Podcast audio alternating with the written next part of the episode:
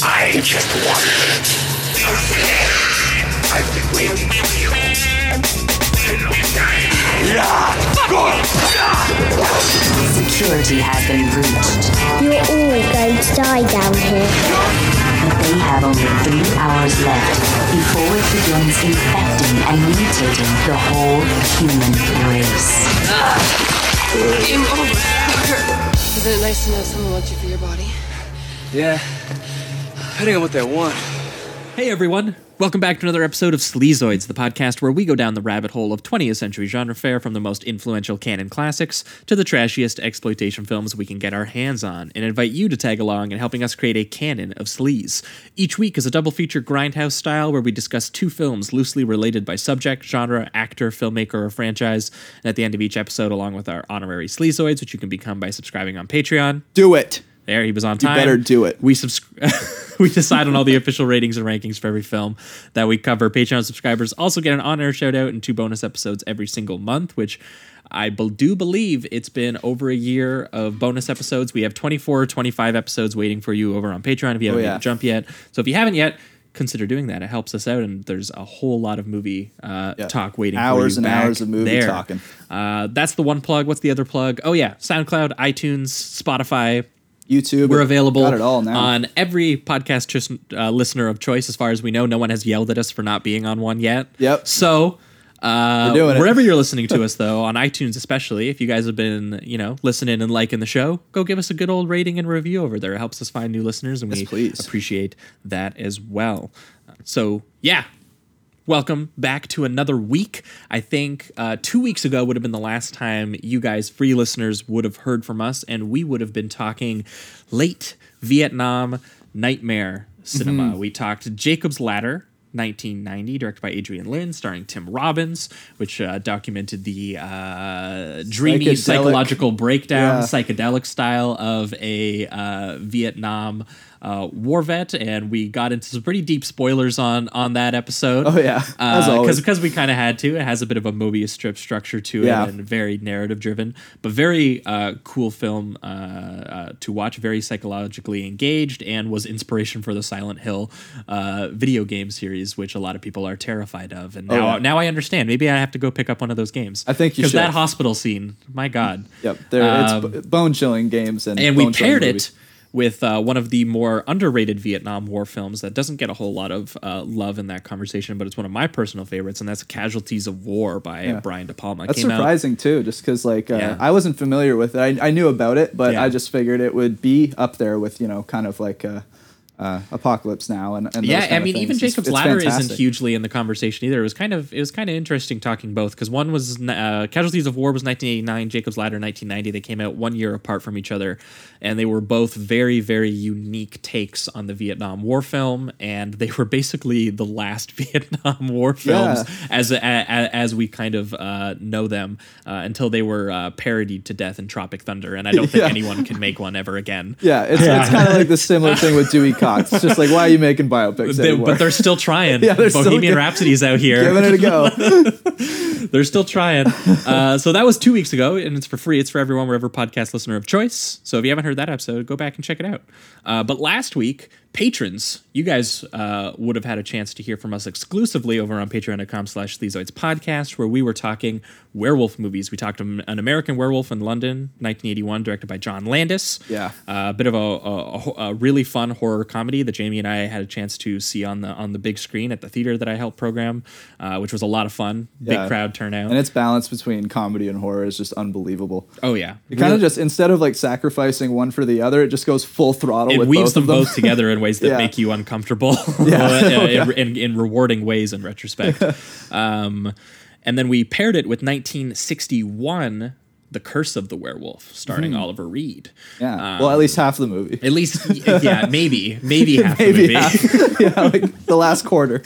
Uh, a, a, a movie that uh, kind of defied both of Jamie and I's expectations wasn't uh, as uh, it wasn't the Wolfman starring Oliver Reed really that we thought. It actually Yeah. documented the the actual curse of the werewolf. and Yeah, the it title was, spot on. I just figured it would be Yeah, more and uh, it- Oliver Reed's curse. Exactly, exactly. but it ended up being sort of an intergenerational document of how sort of like the beastly actions of man kind of get passed down through children and things like that, uh, which was really uh, cool movie in retrospect. But while watching it, we were like, man, Yeah. where is our our, our hot our sweaty Reed? king Oliver Reed Yeah. uh, uh, fighting people and stuff? Uh, Exactly. um, Oliver Reed, obviously from The Devils, which is uh, one of the best films that Jamie and I have Yeah, sort of discovered for ourselves making this show. It's kind of like uh, the- theatric performances are amazing. He's so Oh, yeah. good at uh, delivering.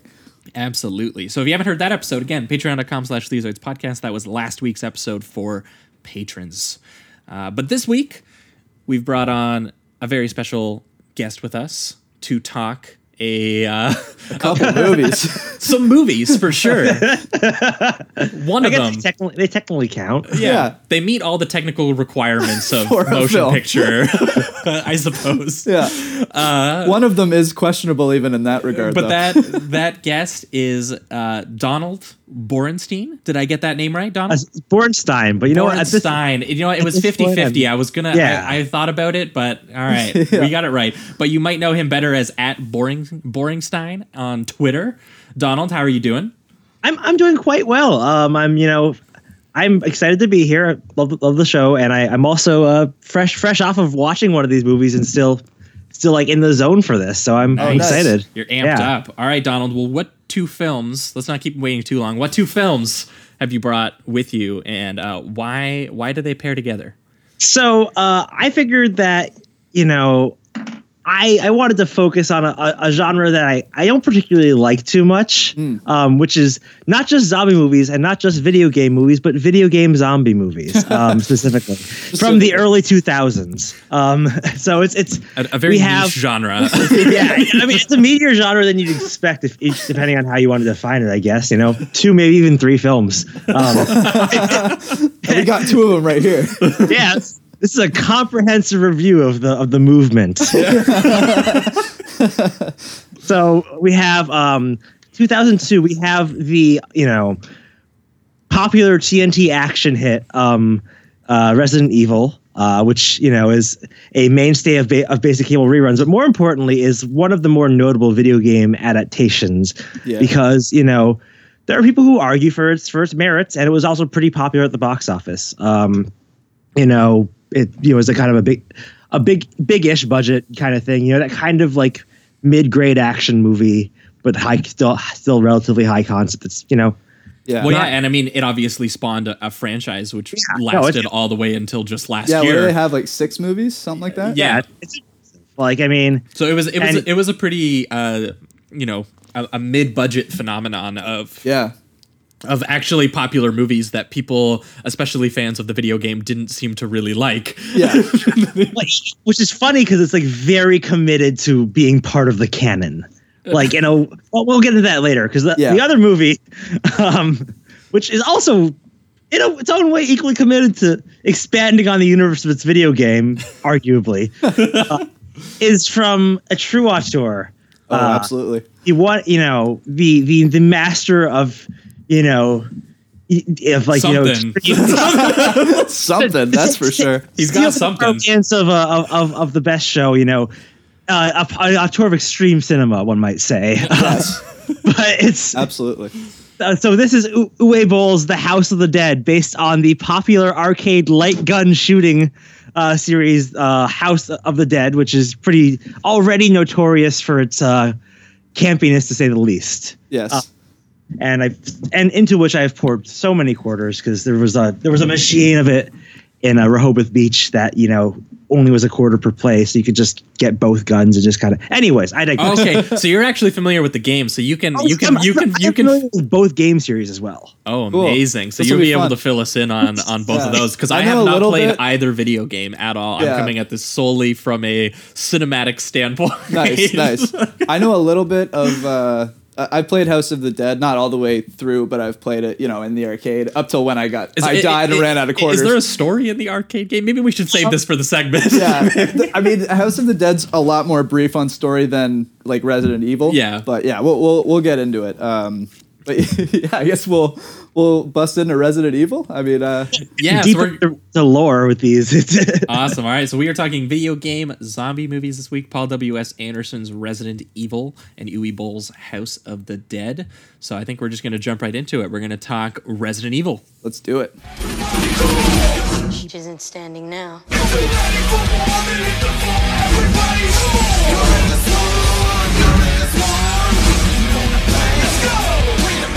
No one is immune.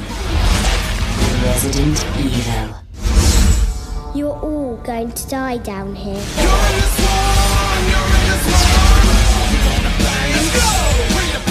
All right, we are talking Resident Evil, the 2002 video game action horror sci-fi everything film, uh, written and directed by Paul W. S. Anderson, a filmmaker we have already actually talked about. You know, what, when Oh, we yeah, started the show, Kombat, I did right? not Yeah. think that we were going to talk Paul W. S. Anderson as many times as we already have. no kidding. But I'm we- surprised no one's brought uh, Event Horizon on here Well, too. Which Event Horizon, slaps. I have planned. I want to do it Yeah. with John Carpenter's Prince of Darkness, is what I'm thinking. so we're gonna see how that goes. But Event Horizon would be the one because that's actually probably his best movie. You've That's what I've heard. Yeah, Easily. I haven't seen Event Horizon. no. Yeah, it's it's it's like a like a space chamber thriller. It's actually funny. It seems like they hired him to make Resident Evil because of. that? Oh, okay. uh, Event Horizon because he takes a lot of sort of similar formal techniques about the Yeah. sort of claustrophobic corporate chamber thriller Yeah. and kind of builds it into Yeah, this. the kind of technology look of everything. Yeah, too, like- and we talked about him previously with Mortal and- Kombat, which we were actually impressed by because he actually went ham on like the set design and Yeah. stuff like that. And even you know that movie has its own faults,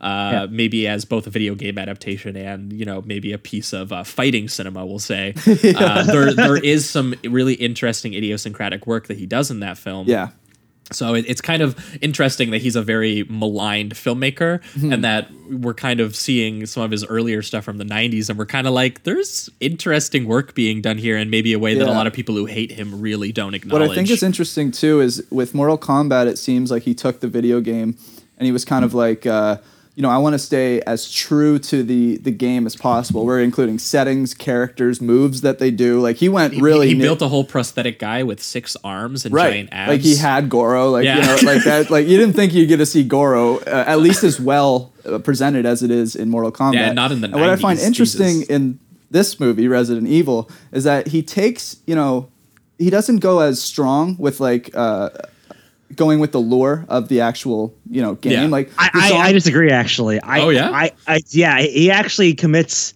a surprising amount of detail. Like it, there's like some efforts. I mean, like it gets a lot of things wrong about like you know the T virus. God, I this is a bad start to my appearance. Getting getting real, real, real granular about Resident Evil. But, uh, no, this is good. this is good because you guys have both played them, so I have no fucking Yeah. clue what you're talking about. so Like, I'd like to know. It like explicitly tries to tie this into the mythology. I mean, like it, it, it, doesn't. It sort of fucks it up, I think, but like it tries to.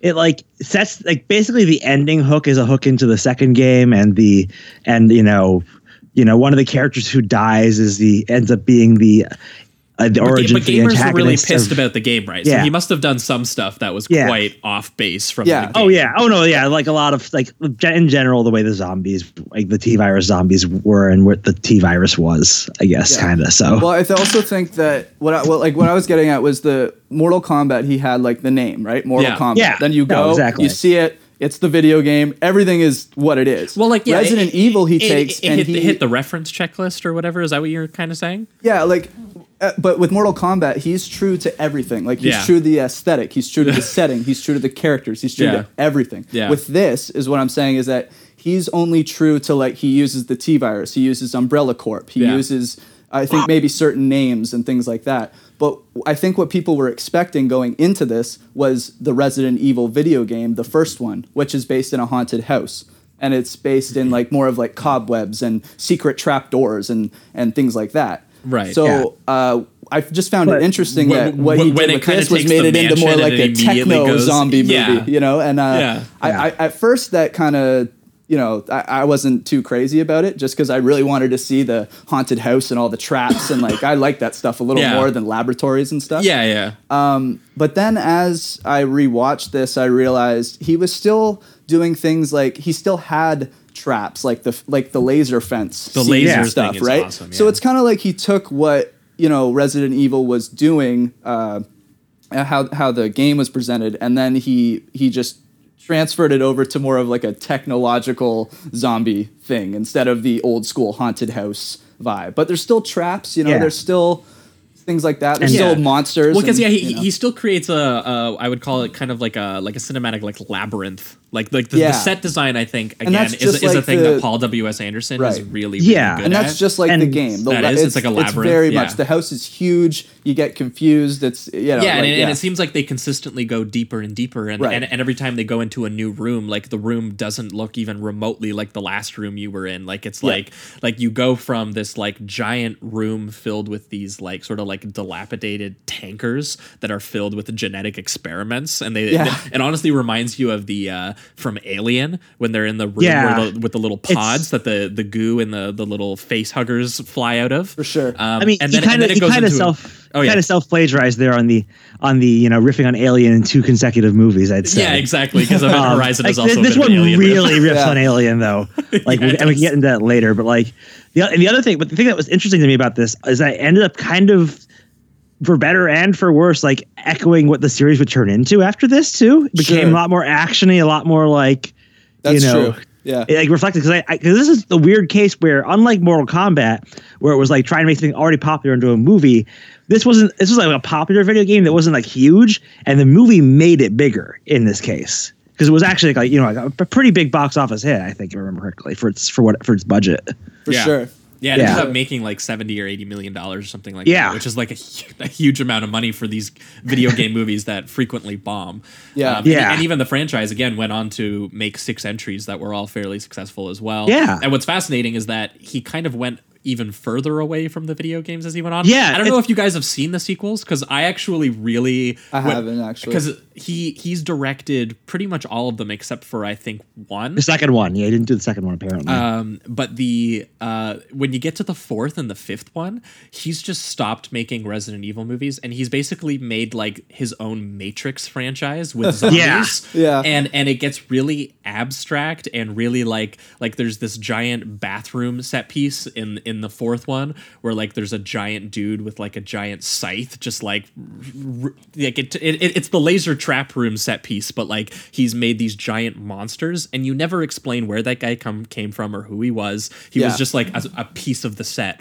And again, he just kind of made a whole franchise uh, out of these sort of bonkers, abstract, weird horror set pieces that Yeah. kind of don't make any sense, from what I understand. In, in yeah, I've to the heard video from game. people that have No, like really focused on the plotting and stuff. Yeah. That by the last movie, he basically ripped out every bit of plotting that was ever in any movie and just kind of went, you know, it's all changed now, and like you know, none of it really is consistent. No, so- no, no. He, he he keeps doing like a new plot development, like Matrix style, where like, oh, now she's a superhuman, whatever. And, does she's he also do the thing where it's like, but did you know that even 20 years ago this actually happened, which now changed the presence that you know now? Yeah. Which means this first two movies weren't even a thing? Like that kind of yeah, shit? And, and it's all an excuse to like change the location where he gets like Yeah. a giant like prison uh uh sort of area in one of the films and then l- in later films it's just full out matrix sci-fi action and it's just Yeah. it's just it's pretty crazy to see that as he got more money he just ignored the video games more and more and Yeah. made his own weirdo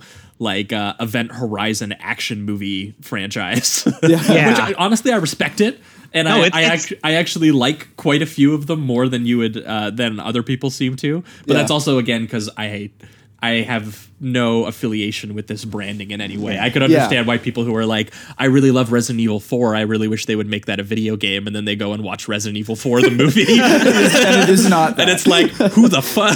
yeah i think that was the thing that kind of turned me off at first was i was like just expecting a more grounded resident evil movie and what it what it made me feel like was he was kind of doing a bait and switch at first i was like you know come to my resident evil movie Haha, fuck you it's not a resident evil movie you know that yeah, it's of thing. actually a psychotic AI thriller. Yeah, exactly. exactly. So that kind of you know left a sour taste in my mouth, but you know this rewatch really did kind of solidify uh, kind of what you were saying in, in sense of just like uh, you know it's it's a it's a well done um, sci-fi horror movie with a lot of interesting ideas with its like entrapment moments and things like that. Like the fence scene is one of the best. I, I actually found that to Oh be yeah, incredibly Well, yeah, and, intense. and and speaking of which, he's actually riffing on horror ideas in a way that, say, a John Carpenter or Romero would, with this idea of sort of privatization and militarization, and, and Right. and and kind of how it's its own sort of entrapping horror mechanism.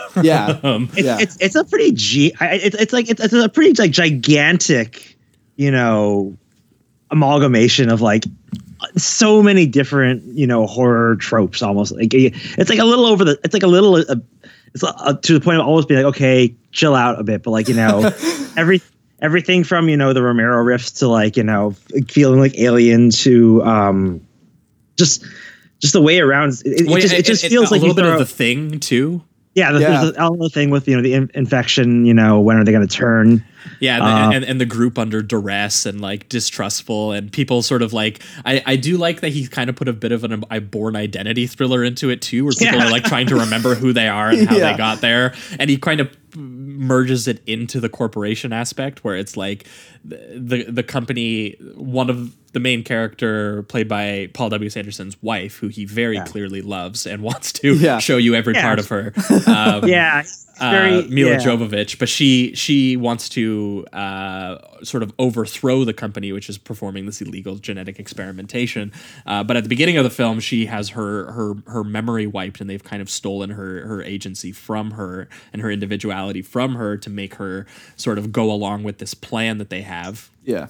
um, and it's just you know it's it's really interesting to set up the Umbrella Corp obviously as this thing that's just this very dominating company. I think they said it's a product of it is in nine in every ten homes. It Yeah, develops like, computer it's technology, Amazon. healthcare. It's Amazon. It's One of my favorite things was that it was like it's the number one uh, for healthcare, but also the number one for military. Yeah, military and genetic we're for experimentation. destruction and keeping life. You know, yeah, Like, well, because it was like unknown to the public that most of its profits come from military uh, development and Right. genetic experimentation and viral weaponry specifically and things Yeah. like this. And that's obviously what kind of sparks the the whole thing is that in a in a a, a really actually pretty evocative um, opening sequence, which I was Yeah. surprised at how just genuine horror it is. Yeah. um, is Really, it's really upsetting actually. yeah, the, the T virus breaking breaking out, and all of the sort of lab workers, and even you know from the actual scientists to just sort of like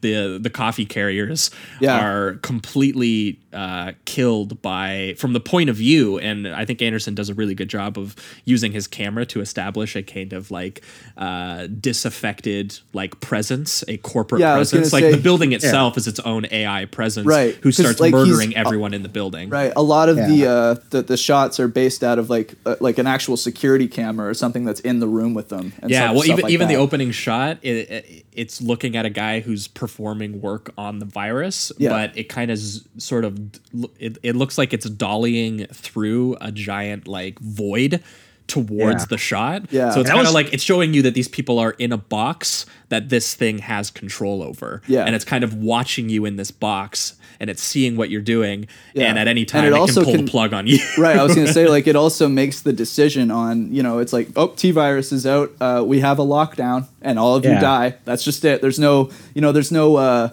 can we get a couple people out? Can whatever? It's just the AI system has it set up, so it's like, well, it's locked. Lock it up. Kill yeah them all. it, it, it is ge- like real Yeah. genuine horror and i think Yeah. also that the you know the, the choice to kind of make it you know uh lots of sort of empty metallic hallways and corridors and sort of like concrete and lasers and this like really garish fluorescent lighting like really hammers home the look of this um uh, of this sort of corporate world in a way Yeah. and how sort of like uh, in, antiseptic it is almost in a way Yeah. Um, Yeah. and it's it's just soulless in in, in its own way and, And it- it- cold. yeah.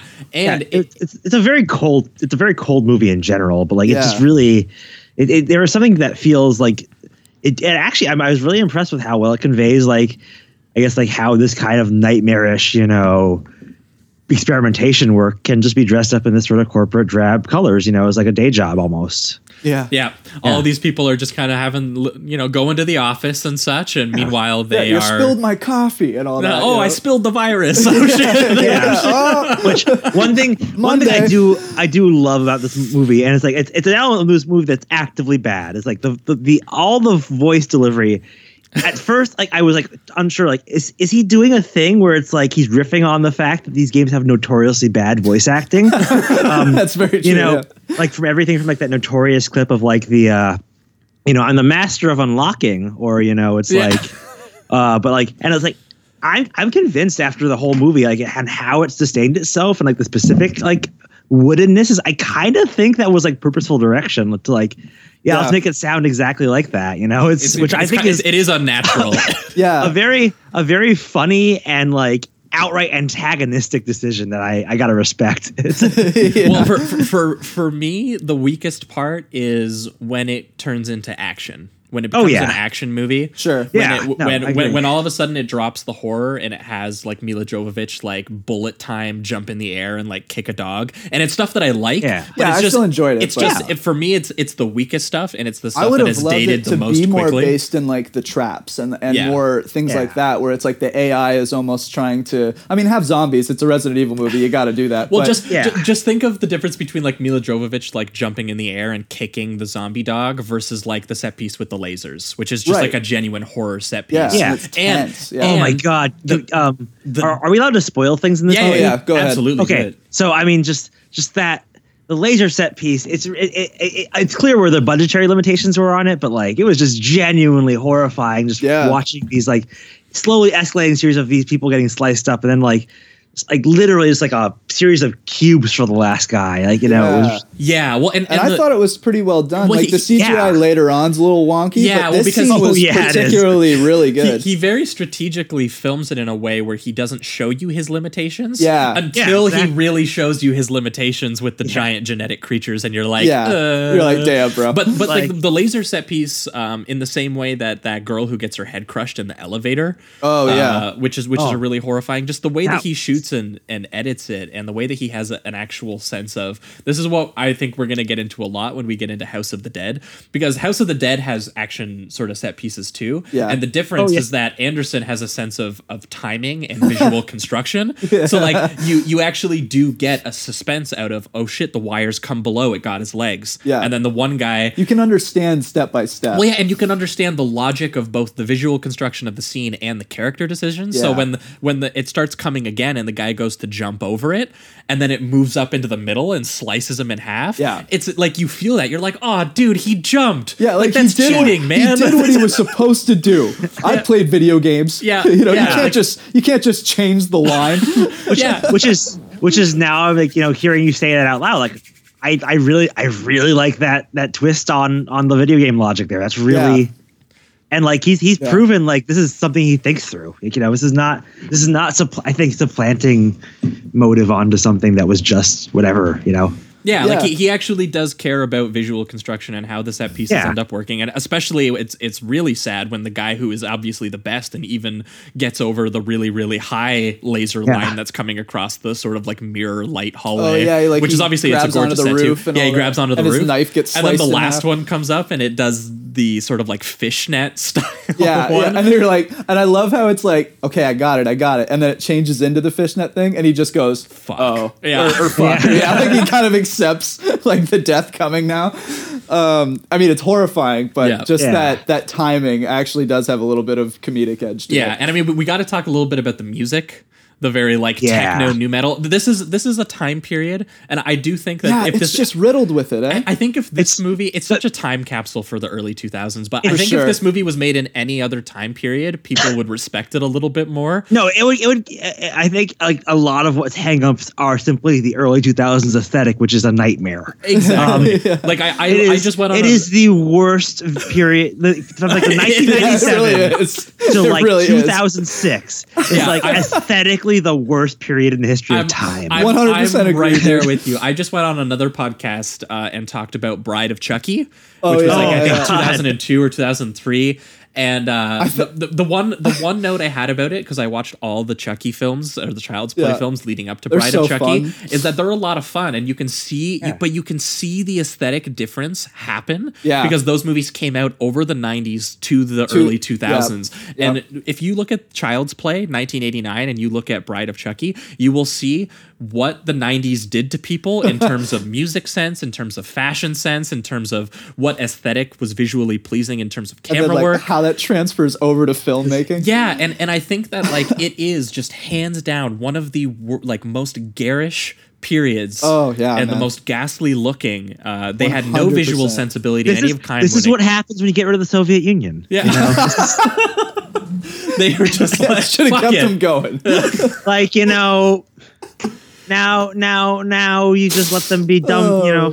this is this is what the This is free what- market creates yeah, in that's what terms of- freedom gets you.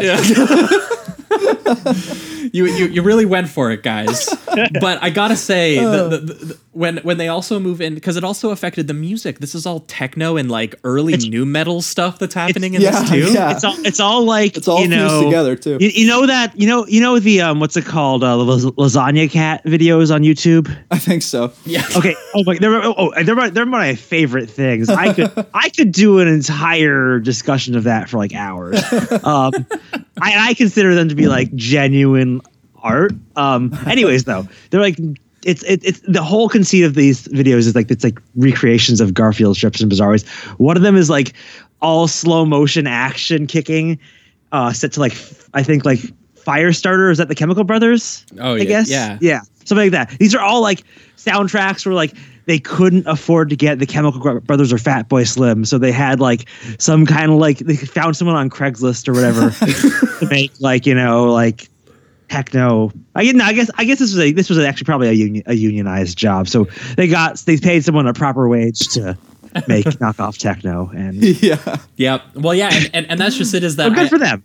Yeah, like like when all of a sudden this moves from like this this this horror of privatization and these very antiseptic locations and concretes and lasers and all of the and, Yeah. and monitors and and things like this and and it, it's genuinely horrifying and even even the the zombies look pretty good. I kind of wish there was more blood when they were shooting them and stuff. But but again, he still finds ways to get around that and get some of uh, the images, like when they go into the uh, under even further into the hive, and it's kind of like a weird sewer that's filled with all of these zombies and stuff like that Right. too, and all the hands reaching out. Like like he, does good with his references on on previous zombie films and previous horror Yeah. films, um, and actually using them for his own purpose. But I- I again, think he- a- again, as soon as the nu metal comes in, and Oh, Mila God. Jovovich is like doing bullet time with Yeah. and like sh- and like the uh, you know short. This is always shortly after the Matrix came out and made that such Yeah. a huge thing. Yeah. made it yeah. a requirement to make an action, Which film. we'll later also see in Uwe Boll. Just loves Oh it. yeah, we will. Well, well it, here's here's the thing about that is it's very clear to me that House of the Dead was greenlit on Resident Evil's popularity. Oh, Abs- oh, yeah, yeah. If House of the Good Dead was clearly shot, edited, and released in the span between Resident Evil's trailer coming out and, and its release date. Yeah, like, well you said. Know, uh, it was it was a rush job. I am near certain. yeah. for I can, I can, I'll, I'll pull up the IMDb on that once we switch gears to make Yeah. that's true. One thing I do like what they did but- with uh, kind of the sewer scene too is they did a lot. He did a lot of uh, kind of bait and switch where he th- where you think that a bunch of characters die from the horde and Oh, then yeah. they Yeah. show up again and then they have. It, they ha- he has a lot of that actually a couple times where Yeah. he kind of sets it up like oh they just died and then he sets it up where it it, it, it hasn't happened Yeah. and no, most of the time that can kind of piss me off a little bit depending on how he edits You're it like, but "Stop he did teasing it me, well bitch." Yeah, like, exactly but he did it really well and made me kind of genuinely care about the characters And here's where I'm going to digress from it. I think I don't think the action is as bad as I expected. Oh no. I I'll agree with that. oh yeah. I, I think I think he, he he he's still got such a good eye that even though it Yeah. feels very forced in, it's like enjoyable. You yeah, know? Yeah. it- it's just I think that stuff has just dated more quickly than anything else in the movie. Oh for yeah. sure oh yeah Even- even though it's not a big deal for me. as like a campy a campy enjoyment. Yeah, which is like what which is what most of this movie is. Like it is a very Yeah. fun campy action film, which is a perfectly good and legitimate film to make. Yeah.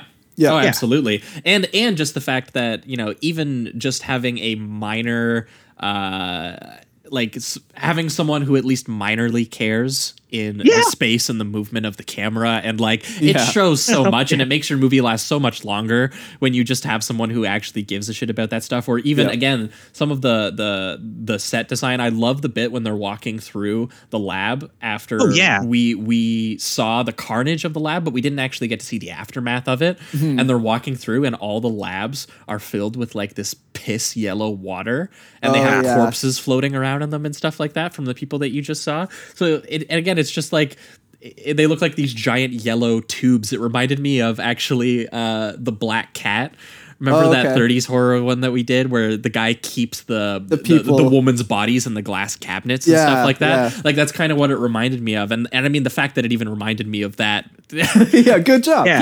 Yeah. no, it's, there, it's got some legitimately great things. It's also got some very clunky things, I think, in its effort to, I think, you know, well placed effort to emulate the feel of the video games. Like, Yeah, yeah. a lot of it's like feels like setting up missions. Like, you have Yeah. those, like, you know, very bad CGI maps and heads up displays that, like, they're cool for conveying information. But, oh my God. Like you're playing just, Call like- of Duty, like the you can't, opening you menu. can't take yeah. it seriously.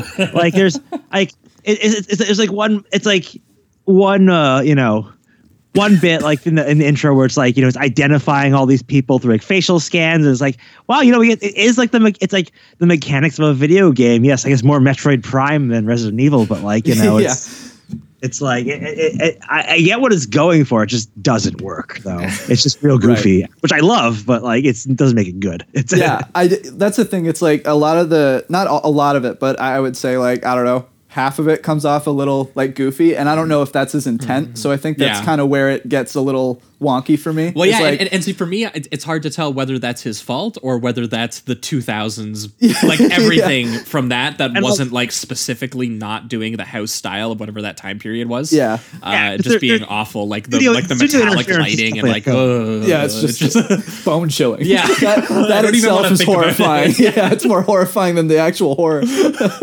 It's it's enough of like a sudden shift that it, it wouldn't be surprised if like some of it was notes. I don't know, but like it's you know Yeah, it, it's just amazing to see a scene that like reminds you of all of the worst of that, and then to see like this very like symmetrically flame framed, like really well lit like corridor and chamber and stuff like that. That Yeah. he's he's sort of trained you to you know know that the corporate presence is watching you while you're moving through it so like Yeah. you know there's a lot of stuff that he builds that's really really well done and then you see you know a bit that is so dated that you're like oh yeah, you're no like, damn it, you're close, Wes.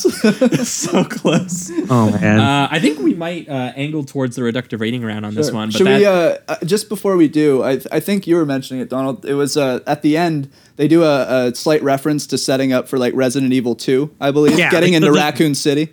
Yeah, the game yeah. Resident Evil 2. It seems like it's Right. set like a you know that yeah in a legitimately also horrific ending. I have to say.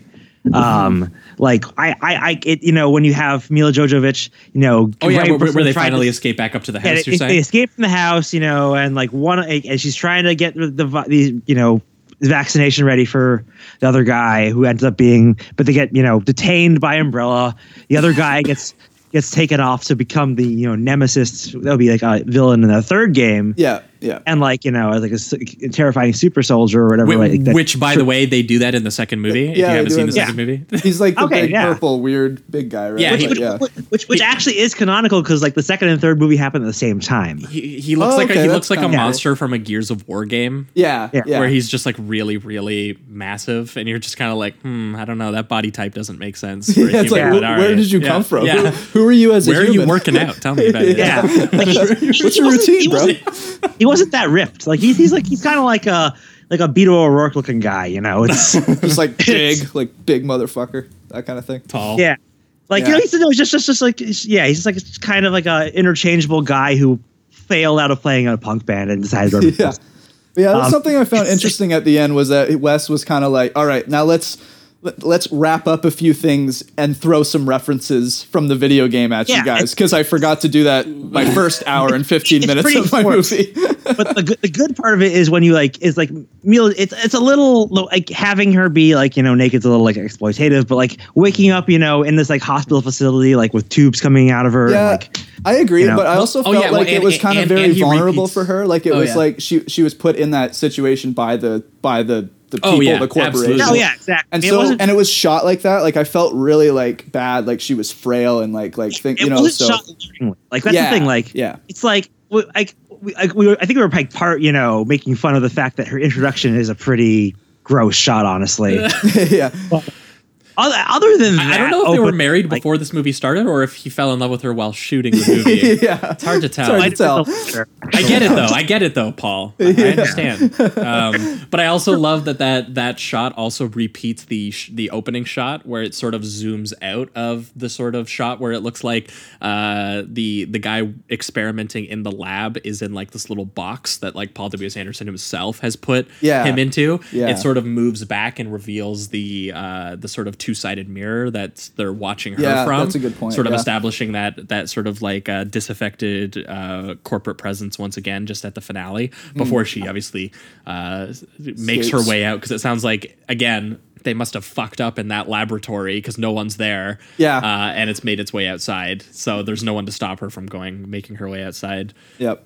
Picks up a shotgun. Chick. Cocks it and she's Yeah. ready to go. We're we're ready to go. Techno music or something. Credits. yeah, so let's enter the reductive rating round. But this is also the part where it's also closing statements. So if you have any Yeah. other last points you want to make or scenes that you want to address, this is the part to do it. For me, this is pretty damn high three. Uh, I, I Three out I've- of five, by I've- the way, uh, yeah. Donald. Yeah. Okay. Yeah. I've been pretty close to fouring this almost every time I've watched it, just because I Nice. I really want to. Yeah. There's so much stuff that I like about it, and so much stuff. It's that like I, it's like you see the things he could have done to get you to that four. Yeah, and, and I see that there's so much that's actually successful in it, but also Sure. I'm like a lot of this is also from Event Horizon, which doesn't have Uh. any of the bad stuff that I or, or the stuff that I think is more and has Sam. Neill.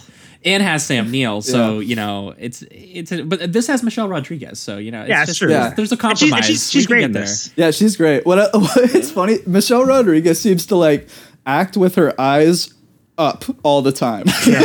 like she's trying to do the dead eye thing from the Undertaker. Yeah, yeah, she's great, but I have always noticed that in like everything she's done. yeah. She's such a badass. but when when this isn't being a kind of sort of like dated action sci-fi thing that's very clearly you know uh, inspired by negatively in in a, in the way that only the Matrix could have inspired everybody. When it's not doing that, it's like a a really uh, well visually constructed, very suspenseful, good use of tension uh, and and escalating set pieces using video game logic well.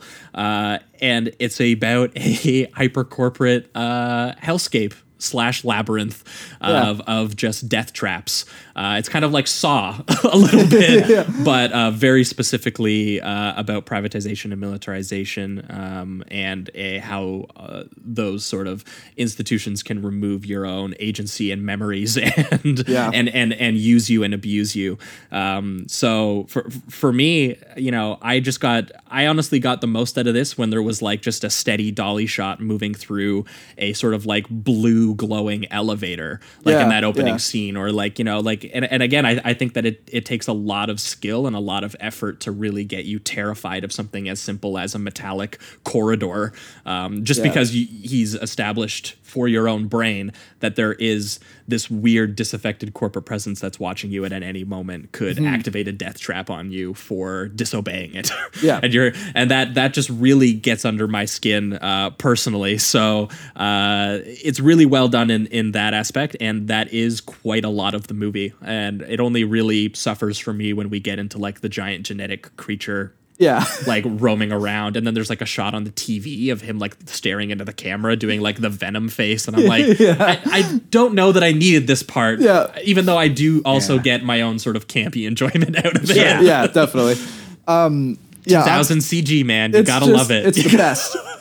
Um, yeah, I'm gonna give it a three as well. Uh, this is coming from like a two to a three, which is cool. yeah because you upgraded I- because I last just- time you watched it Yeah, I just I, I wanted the I still do kind of want the haunted house. You know, I would like the the soldiers still. you and- want and like all a, that a- a aspect of more it. uh, uh, faithful Resident Evil haunted house yeah. adaptation. And uh, although, but but that being said, now that I, I go back into this and I see what he was doing, you know, he still kind of has like the trap set up. He still has that uh, uh, kind of th- this overlooking mystery that you don't quite know what's going on, but you know there's a bigger picture to Yeah, it's an identity thriller. Yeah. Right, and uh, so so that aspect I really enjoyed, um, and it- there's still a lot of enjoyment to be had out of some of the the horror. The, the once again the laser fence scene is fantastic. It's Oh, yeah. very tense, very well done, I, and, and even again, the CGI I, love, is I love good. that set too, with the, the Yeah. mirror hallways on both sides with the like weird lighting and stuff like Yeah, that. absolutely. So uh, so yeah, I'm glad to be able to say I did like it more this time, and I'm gonna give it a, a three this time.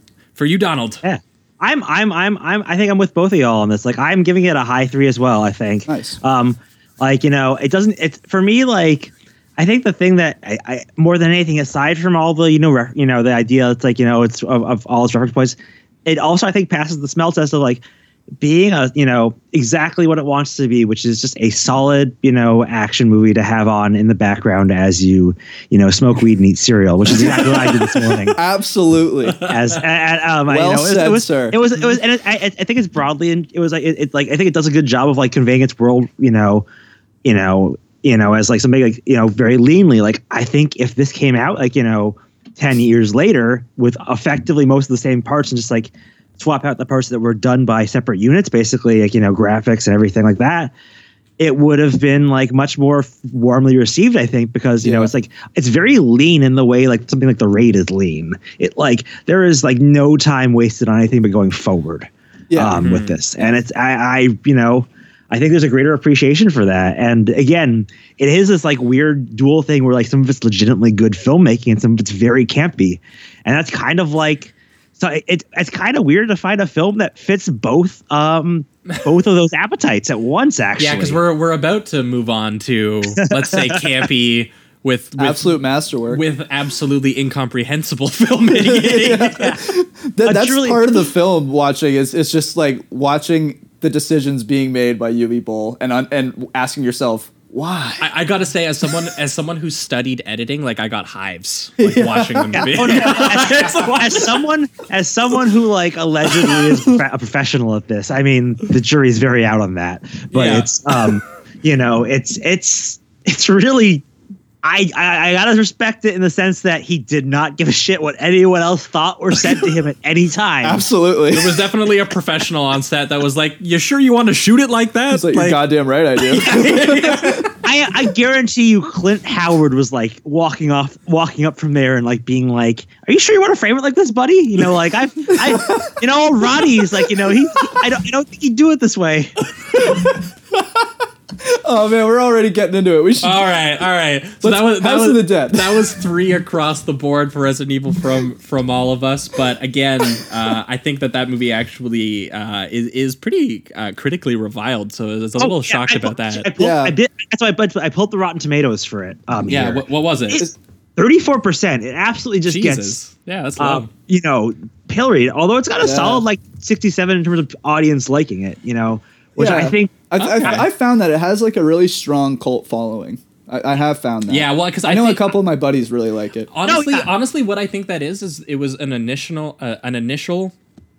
People reviled it for a lot of those reasons. Yeah. and I think again, it's just Anderson actually is a decent filmmaker. Yeah. and like that stuff sometimes does stand the test of time. Yep. you watch think- something later and you're just like, man, you actually see that someone put effort into the camera work And and, it- and, it into comes- the sets. So comes down to reference point too. I mean, like I guess for us, you know, there has to be the admitted bias of cu- drawing on this as a point of cultural awareness. Yeah. Right. Even, even like even if you're not like you know like super aware. of it, Like I watched with my girlfriend had games, but, like she like you know was aware of them and like and she's like you know familiar with.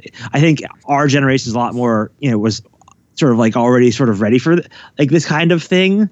And like I guess for older critics, it might have like I I I know this sounds like the dumbest like oh the oldies don't get it. But, like I just think it's like a, a different like you know frame of mind approaching this like because the logic is like very much structured like a video game.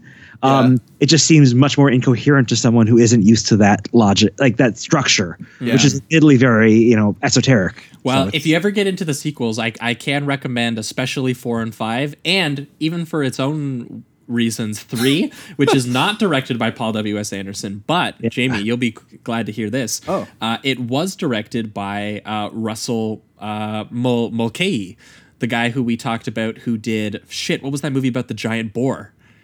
Oh, the Australian um, Outback movie. yeah. Oh man, I can't even think about it For right some now. reason, I can't remember the title. I'm gonna get it here in two seconds. But he- Razorback. Razorback, and- Razorback. And, he also did Highlander. Oh, okay. Oh, okay. So I'd be into that. So I like think. a an '80s trash uh, Australian filmmaker took over Resident Evil 3, and he kind of made like his own like Mad Max out of it. And believe it or not, I like it more than uh, like Thunderdome. Oh, shit. I would love. I- I, I- gonna I'll watch that. watch that, yeah. yeah, so it, it, it- they they get they get pretty interesting as they get in, get into the sequels, and they basically divorce themselves even more from the video game, and it just let me able to push that even further to the side, and Yeah. Just get into the visual abstraction that W.S. Anderson was interested, especially as they increasingly gave him bigger budgets. Like I think eventually he was at sixty and eighty million dollar budgets, and you're just like. And it, it, it looks better. That's that's good. So there you go. Uh, but I think that'll wrap it up for Resident Evil. We're going to be right back and we're going to be talking Uwe Boll's House of the Dead. I'm excited. Oh, beautiful. I, Let's do it. Is that you, Matt?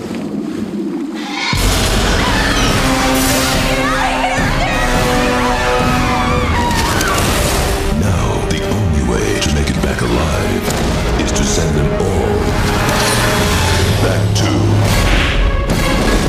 the House of the Dead. I've been waiting for you for a long time.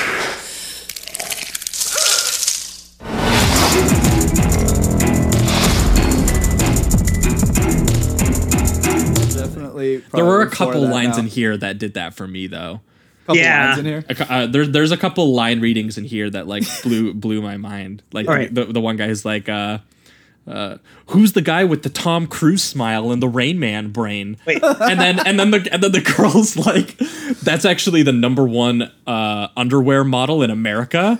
And then his response is, "Oh, congratulations."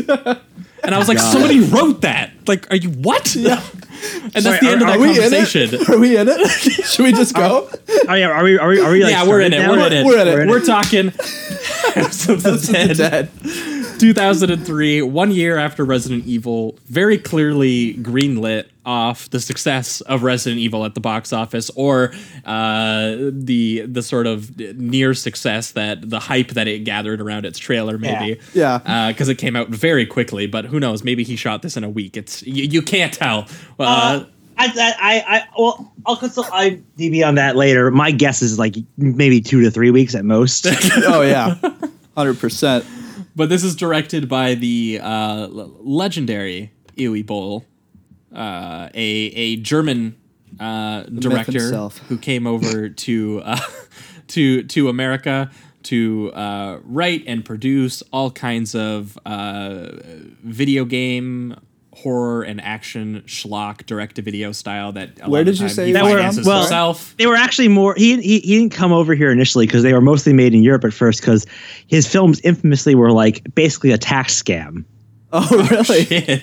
Even Oh, better. you didn't know? You didn't know this part? No. G- give it to us. T- give us the Okay, history. so I got. This I is gotta my first the Uwe notes Boll on this film. one. Yeah, me So- too. So it, it, oh my god, Uwe Boll is uh, is a lot. So So we started out making German films first. he started making? German films like using arts funding that he um that he what's it called um basically supplemented like small amounts of his own funding with like giant like matching funding from German arts funding, which is like a, a good to be clear, an objectively good thing. Um, and you know, it could be argued that maybe or maybe not he was just trying to take advantage of it for a quick cash turnaround producer style or not. Um, or maybe this really truly is his vision and version of directing. Before I like to think it is. but you know, here's the thing. I now just think he is a truly delusional person because they exist, and oh man, they're visionaries. And Uwe Boll, say what you will about his films, and say what you will about the fact that his um uh, his his fi- that the German government finally closed the loopholes in the tax laws that allowed him to make these films in Because of him. 2006, and then he immediately switched over to crowdfunding all of his films. Oh man, I like this guy. There's something about like just pushing forward and keep going no matter what that I respect, even if it's Yeah. utter garbage. And maybe if the initial thought was to you know evade taxes, but but he still Yeah. kept going. So I mean, sh- there must have been So some he, passion. he, he, he got paid, and he didn't really care about the quality of the movie as long as he got paid. Or, uh. and he and I think I'm sure Power he likes what he made. Because like he so consistently does it and does not care that I think he just he he must earnestly enjoy the films he makes and good for him I guess. Well, he, Yeah. he, he, he got to make one with Jason Statham, right? So there, Yeah, that and, and it had like a sixty then- million dollar budget, I think, holy shit. Or something like that. I was shocked. I gotta, I gotta watch it. Like I'm like, you Yeah. gave Uwe Boll like fifty million dollars. That's gonna be art. It's gonna I mean- be art. I mean he's he's he's like he's like the neckbeard version of like you know Tommy Wiseau basically. you know? yeah, yeah. Nailed it. Well, Um, House of anyways, the Dead. Let's here's his into House of the movie. Dead. yeah, yeah. So, So- it's it's set on an island. Yeah. Off, off off some sort of coast of s- somewhere. Yeah. Yeah. Where there's sh- where there's a Sega sponsored techno rave party happening. Yeah. Oh yeah. That that a bunch of college kids want to go to. And and the movie starts with the I bet you're wondering how I got here kind of like Yeah. voiceover a little bit. Yeah.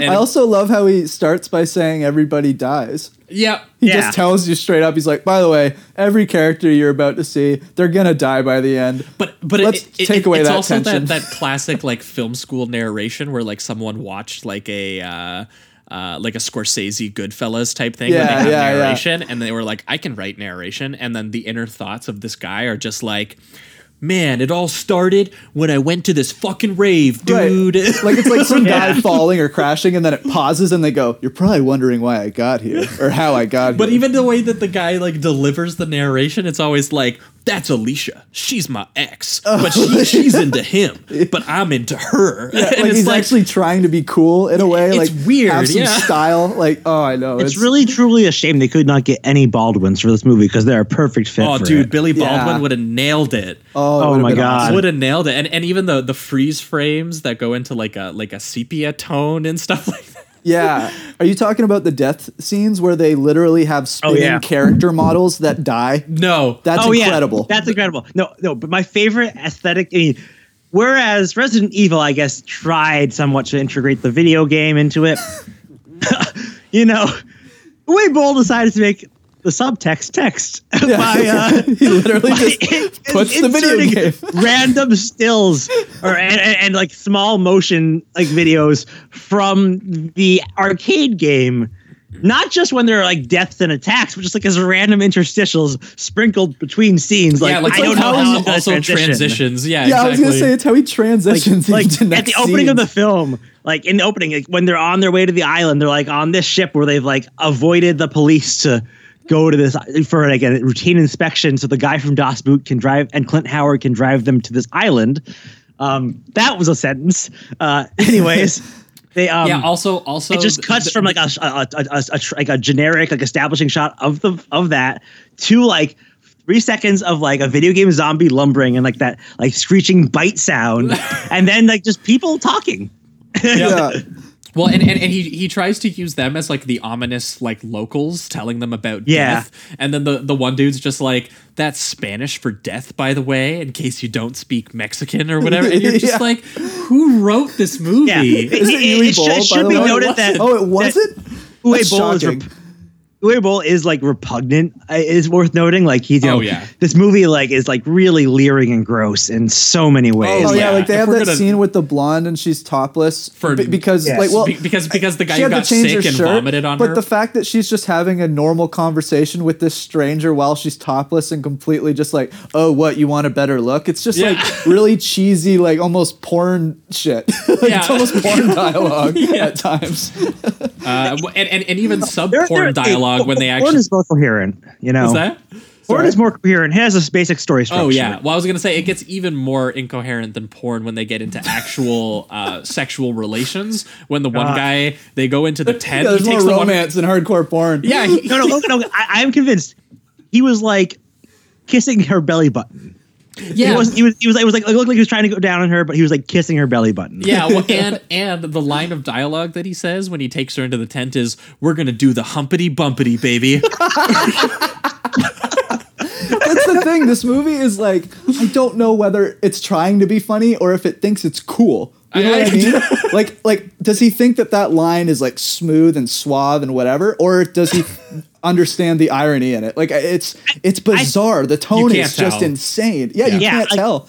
I, I would be convinced it was one, it was irony for a while, and then all of a sudden, like, you have anything resembling action. It's like, oh man, no, this dude loves this. Yeah, yeah, exactly. Like it, it's it's absolutely mind blowing to hear some of the the dialogue and the way that he, you know, films the the character. It legitimately feels like he thinks he's making the most badass James Bond like action hero right now. You know, it's, which is it's just which is funny because like Resident Evil, but maybe less intentionally, it's kind of a slow burn.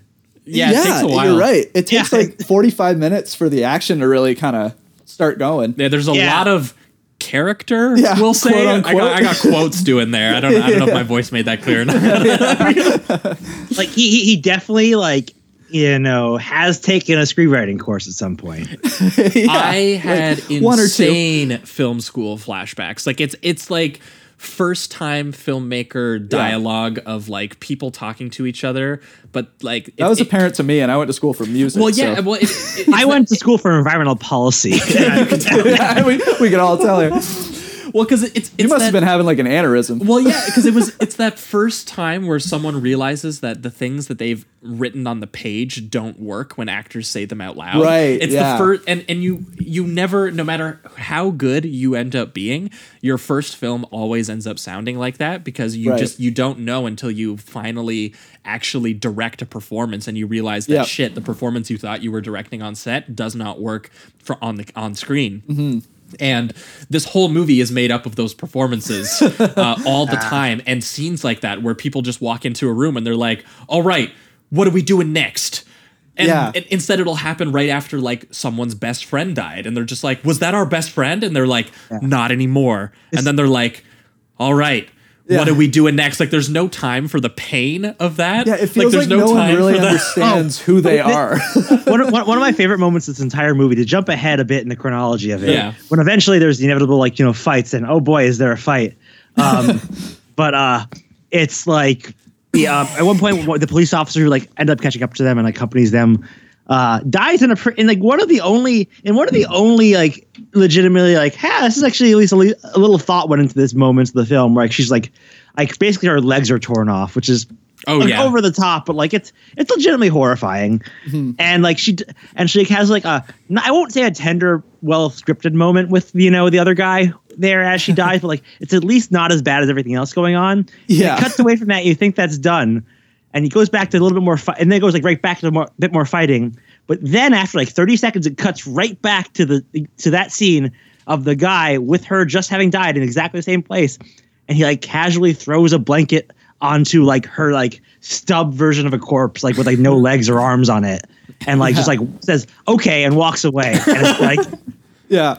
like just chill as can be, and like it's like okay, that's Yeah, no, no, no character interactions make sense outside of the second that they're happening in. Yeah. where like Yeah. you understand what he's getting at because it's a cliche moment, be- and you've seen it in other movies where these two people have this interaction. But there's even one when the the they first see that the the boat that they mean to take back is overrun with zombies, and the one dude just jumps into the water, and I was like, first of all, dude. What are you gonna do to them? Like he Yeah. just jumped into the water, and all the zombies. I, I love that none of these zombies act like zombies. Like they Oh, just no. they're just Yeah, people in zombie makeup. They're makeup. just running and, and they're like, yeah, so they they like jump off so of the boat into the water, and your your your brain automatically goes, of course, the zombies are just gonna jump into the water and eat him. But Yeah. the girl that he just met, these people who were at the rave before, because these college kids show up late to the rave, and the zombies outbreak has already happened and they meet three people who have survived the rave inside the house of the dead or whatever it is. Mm-hmm. And one of the girls who was just at the rave, who met that guy literally 30 seconds earlier, runs over and goes, Simon, why? Like, don't jump in there. And I'm like, you literally haven't even spoken to each other in this Yeah. movie. Yeah. And like she's freaking out as if that's like her longtime best friend who's about to die Yeah. because of a stupid decision he just made. And then everyone just starts unloading guns into the water, even though he's in there. And you're kind of like, you're gonna shoot die a- too. Yeah, yeah, yeah. And um what my f- I think this is my favorite moment of the entire film and Oh, it, it, yeah. it relates to like watching uh these other characters die and having a character react it's when I believe it's the uh uh the Asian women with the with the uh American bodysuit on Oh, the yeah, American yeah. flag bodysuit Liberty. and Liberty. she dies and then it Great cuts name. to the guy who I think is with her, like he's dating her or Yeah. something, and he watches her die. and then it goes into his like eye and into his brain or whatever, and then does that really fast cutting of like everything that's happened in the movie, and then it cuts back into his like back to his actual face. Yeah. And there's techno music going on and it's pounding you into uh, like uh. it's so aggressive and it's trying to I think I think it was Uwe Boll's like attempt at getting inside this guy's brain and showing his Yeah. mind shatter. And instead it just comes off as this insanely convoluted and overly aggressive techno montage of nonsense. It- it- it- it's the world's worst PowerPoint. yeah, exactly. It's it, but it it literally melted my brain. Like it was just Oh, the funniest God. shit ever for me. No, for for for me, and that, and that's like right in the middle of the fight scene that lasts like what eleven minutes, and it's like wait, wait. First of all, if you're listening to this episode, I implore you. Pause, if you can, pause this. Just go on YouTube and look up the House of the Dead cemetery fight scene in its entirety. Yes. words cannot do it justice. No, it, It goes is- on for so long. And it's and- filmed so It goes like on for two lovingly. It's not good, No. but he loves Yeah. what he's doing. Oh my god, dude! This, no one has ever been more excited to have a s- like a bullet time set up in human history. well, yeah, people. and, and also, I don't know I've if never seen more mundane mid combat action in bullet time until you've seen this. You, it's, it's, it's, and it's like we're not talking like a half, like a quarter circle or a half circle. We're talking like a circle and a half. Yeah, he'll Yeah. do like 720 degrees, not just 360. he'll go around two times. Yeah, and and he can't figure out more than like one move for each character to do. So it's just them doing the same move over and over again to like a different zombie. And then this is where he incorporates the the character death, which is where he has a character model, and then it 360s around them, and the then there's a red screen that comes up to Oh, signify yeah. that they're dead, just like in a video game. Yeah. it's so funny.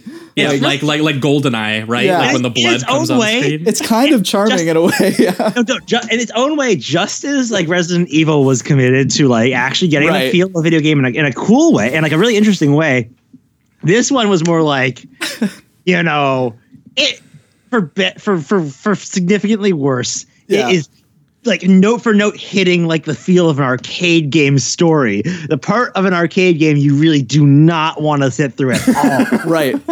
like it's know, almost like- the house, the House of the Dead is like like the, like the, the story elements are like after the first one, it's like knowingly self consciously bad, but Yeah. like it's like you know the second one was infamously. Actually, famously, it, it kind of rules. Adopt into Typing of the Dead, which is like a typing game as a zombie sh- light rail shooter. It fucking rules. You can, you know, I, it's not like available for purchase anymore. So you can find it on like eBay or like, you know, whatever your means of choice is after that. Um, it's a lot. It's actually kind of fun if you like need to get your words per minute up. It's actually kind of helping. With it. uh, I played a lot of it. Um, it's, but it's uh, it's like it's really campy, and like this is too, but it's in such a confounding way. It does not possibly seem as self aware as it would need to get away That's, that's what I was gonna say. well, I was 'cause- like, it's yeah. almost like because I'm familiar with arcade games and the stories are always trash because they're not meant to be story filled or anything. Yeah, Yeah. But then, so that in a way is like Uwe Boll. Maybe he's trying to make an arcade game, but I'm just I know I'm giving him too much credit, and it's just like. Uh, But, but that's where I kind of have my battle between like irony and and did he do some of this at least on purpose? You know what I mean? well, he, Like- def- he definitely did the most action, irony action on Poulsen purpose. filmmaker of all time. Yeah. yeah. Because the whole point of the action was he just wanted an excuse to get people to unload pistols into like Zombies. zombies Yeah. that, that he's he's created. But the the weirdest part is that we're coming off talking about Paul W. S. Anderson, who made very clear a sense of visual construction and timing of his set pieces, Yeah. like following the logic of the actual horror set piece itself, like the laser set piece, which has an escalating sense of uh, of horror to it, while the 12 minute like shootout scene in this has no sense of space or geography. Yeah. It, it just cuts from slow mo to like a shot of a zombie dying to a slow mo character doing a move to a zombie dying. You get no sense of how many zombies are there. Are Yeah. they winning? Are they taking and there's nothing like out? personal about it. No, like, it doesn't it- feel like a, no. a battle it's of it- it's like zombie and completely manner. incomprehensible as to are they succeeding what are they actually accomplishing like what like what is actually happening beyond someone is kicking and hitting something in the head yeah. I, I, Yeah. I want to point out that some audience members might be th- like, listening to this, like, and thinking, "Huh, you know, wait, didn't they just jump from explaining how they got to the island to all of a sudden being in the middle of the battle with nothing much to say about the riddle?" We do that all and the you'd be right because there's nothing much to say about the rest because it's just the most like in you know middling plotting like yeah. god awful dialogue and like it, it just it just feels like 45 minutes of filler and it's Yeah. brutal. But oh god is it worth getting through that filler for the batshit insane back half Yeah, like, well, well, and- absolutely. And, and, the, the weirdest part is there's also just not even like beats. Like he didn't Yeah. write the action. Like it Oh. wasn't. It wasn't like Liberty, the cool Asian woman who can like do kicks and stuff. Like maybe we'll give her like a like li- like some sort of arc about that or something. But it's just she just does it. She just does, yeah. and there you go. And that's There- pretty much everybody. no, there is one exception, Oh, and okay. it's one of the best parts in the entire movie because it's one throwaway line of dialog Mm-hmm. that gets paid off, and it's the only line of dialogue that gets paid off in the entire movie, and it's in the finale, and it's it's a they talk about how the one girl uh, is into fencing. Oh yeah, And that's okay. just it. They say that girl's into fencing, and you're like, okay, why did you tell me that? And then she fucking fences the zombie king motherfucker Yeah. at the end. But and it's but it's with like long swords. but yeah, it? and it's not fencing. She's totally just wielding it like a broadsword and just hammering him with it. they were just like fencing is swords, right? Yeah, Any any sword. Like there's no fencing that happens, but they they tried. You could see the effort of that girl does something with swords, There's so like- maybe we can let her use a sword There's near a the little end. bit of character. We Yeah. did it, Uwe. We did it. Nailed it Nailed also it. it. also does So tie deep. the ending in Lucy to the game I think by like having one of the characters be like the vi- like I think the future villain of it or something like that I think Yeah, it's supposed to be like a prequel to House of the Dead or something. Yeah. like that Oh, is, is what, I, it? is what I heard. Okay. In, in terms of story, but again, I couldn't really follow the story because the House of the Dead extended universe because you, you you really can't tell what's plotting to get to the next area and what is supposed to be character or story in any meaningful way. yeah, like I completely is- forgot why the zombies even happened. Like, do they explain that? Uh, it, no, they sort of did. It was like I'm, try, I'm, I'm really. I know they made something gesturing at the. no, yeah, explanation. th- th- because the, the main guy that they fight at the end is like this Spanish doctor or something like that. Oh Okay, yeah, oh, okay. oh, it's, this, it's this ancient Spanish guy who's been hiding on the island. He's, he's you been know, experimenting on corpses and Yeah. like Right. trying to. He was a disgraced priest. Yes. Oh, okay. But here's the funniest thing is they do explain that in the plotting that's the reason. But in the end and they have the big moment at the end where they finally confront the guy because they're like they they go into the lair they go into the house of the dead and they go underneath and they find the underground basement where he's been experimenting on the corpses and where all the zombies Right. are coming from. And they ask the guy straight up when he's about to kill like the last few people he's like i'm gonna turn you into zombies or whatever. And you're like oh fuck. Uh, uh, the one guy the main guy rudy he's like hold on tell me why. Like you created all of this so you could become immortal? Like why? Yeah. and the guy just looks at him and says Oh, yeah. to live forever! I became immortal to become immortal. yeah you're like okay so fucking funny. Now that you say that, that was a note I put so because me and my brother were losing our minds. Like we Yeah. couldn't even believe Yeah. that that was what he came up with, and that they shoot it like it's this big like Dramatic like, This twist. is my Yeah. master plan. Yeah. Like oh, it's so fucking funny. and and uh, one of my favorite moments uh, just before that, just before they go, because they're they're making their way through the House of the Dead, trying to like get underneath to to escape, but also to find their way off the island a little bit and find out kind of like what's happening. Um, but there's a part where they go into the basement and all the characters are down there and they're they're kind of like um, uh, checking the doors and kind of an extension on the fact that just in in a filmmaking sense, this is just entirely incomprehensible. It's just like it's just weirdly uh like basically framed but so frantically edited in like unmotivated and artless Yeah. ways that it's kind of like impossible to find out what's happening but Like there are times where dialogue is also like that uh, and there's a guy they go into the basement and they're they're checking out all the doors and one guy uh, clearly i don't even it must have been improv because it was just silent and he didn't know like what was supposed to be happening so he just made up a line. But he looks over to the left side of the room and he goes hey what's in here? Nobody acknowledges that he said that and it, it cuts to a shot to what he was looking at nobody acknowledges it and then it cuts back to the characters who don't even look over there and just go into the next area to the other side. But but he left the line of dialogue in and the shot. Oh, of them no, I mean like like like there was no reason like he could have just had a shot of them walking through and moving to where they were supposed to be Yeah. going. But he includes 10 seconds of this guy being like, "Hey, what's over there?" That ruins the entire and then a shot. Yeah.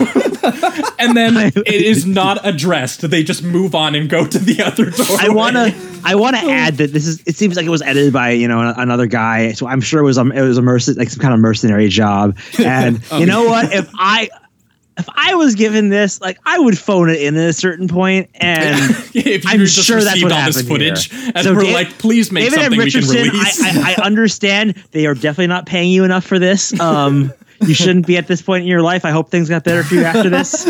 Uh, but like, man, you really, you really did not put any effort. You like looked at the out- outline there. I'm like, okay, scene goes here, scene goes here. Ooh, he's a fucking asshole. Scene goes here. yeah well and, and and and even shortly after that there's there's one where there's some sort of drama that happens underneath as they're trying to escape. I think it's when they go into the they actually discover the lab where like the whatever the juice is being created. And one guy who they established earlier is supposed to be like pre-med or something like that. Yeah. uh he just goes it's not human blood. It's mutated. It's fucking genius. And i'm like i don't know why he knows that but that's fine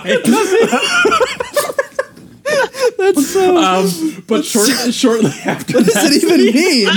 Like, what the shortly after that scene they they they're making their way out and the zombies are like attacking them and there's there's a brief moment where uh the, the one guy who's sort of sacrificing himself and it's funny we get this exact scene in Resident Evil when by, uh by, by, by the way, wait, was this the one where it's uh oh wait, oh wait, it was the one where where we forgot to call him the guy from Das Boot, Jurgen Prochnow. yeah yeah yeah yeah is uh, named Captain Kirk. Yep, and they, they Yeah. specifically make that, and the guy, the characters acknowledge that joke. yeah, it's like Where they're they like- want you to they want they want they want to make sure you got them. Did you get them? um, no, but it's like uh yeah, he is this the one where he like has the uh like he like blows himself up with dynamite or whatever? This is the one where he points at the explosive barrels. Yeah. Yeah, Oh, yeah. This is that bit. But there, there's a brief moment when he lifts his gun up and he points it at the main character. And the main character, uh, and and the the way that it's shot, the way that Boll has shot it, it looks like that scene from uh, Halloween Four that I told you about, where Loomis points the gun at the little child. Right, And, right. and, and that movie investigates that idea that Loomis is about to shoot a child Right. because he thinks Because that he it's, thinks he thinks yeah. Michael's spirit is inside of it. So that that's what I thought the scene was was that the captain was pointing the gun at the main dude and they were gonna like that was gonna be a dramatic moment.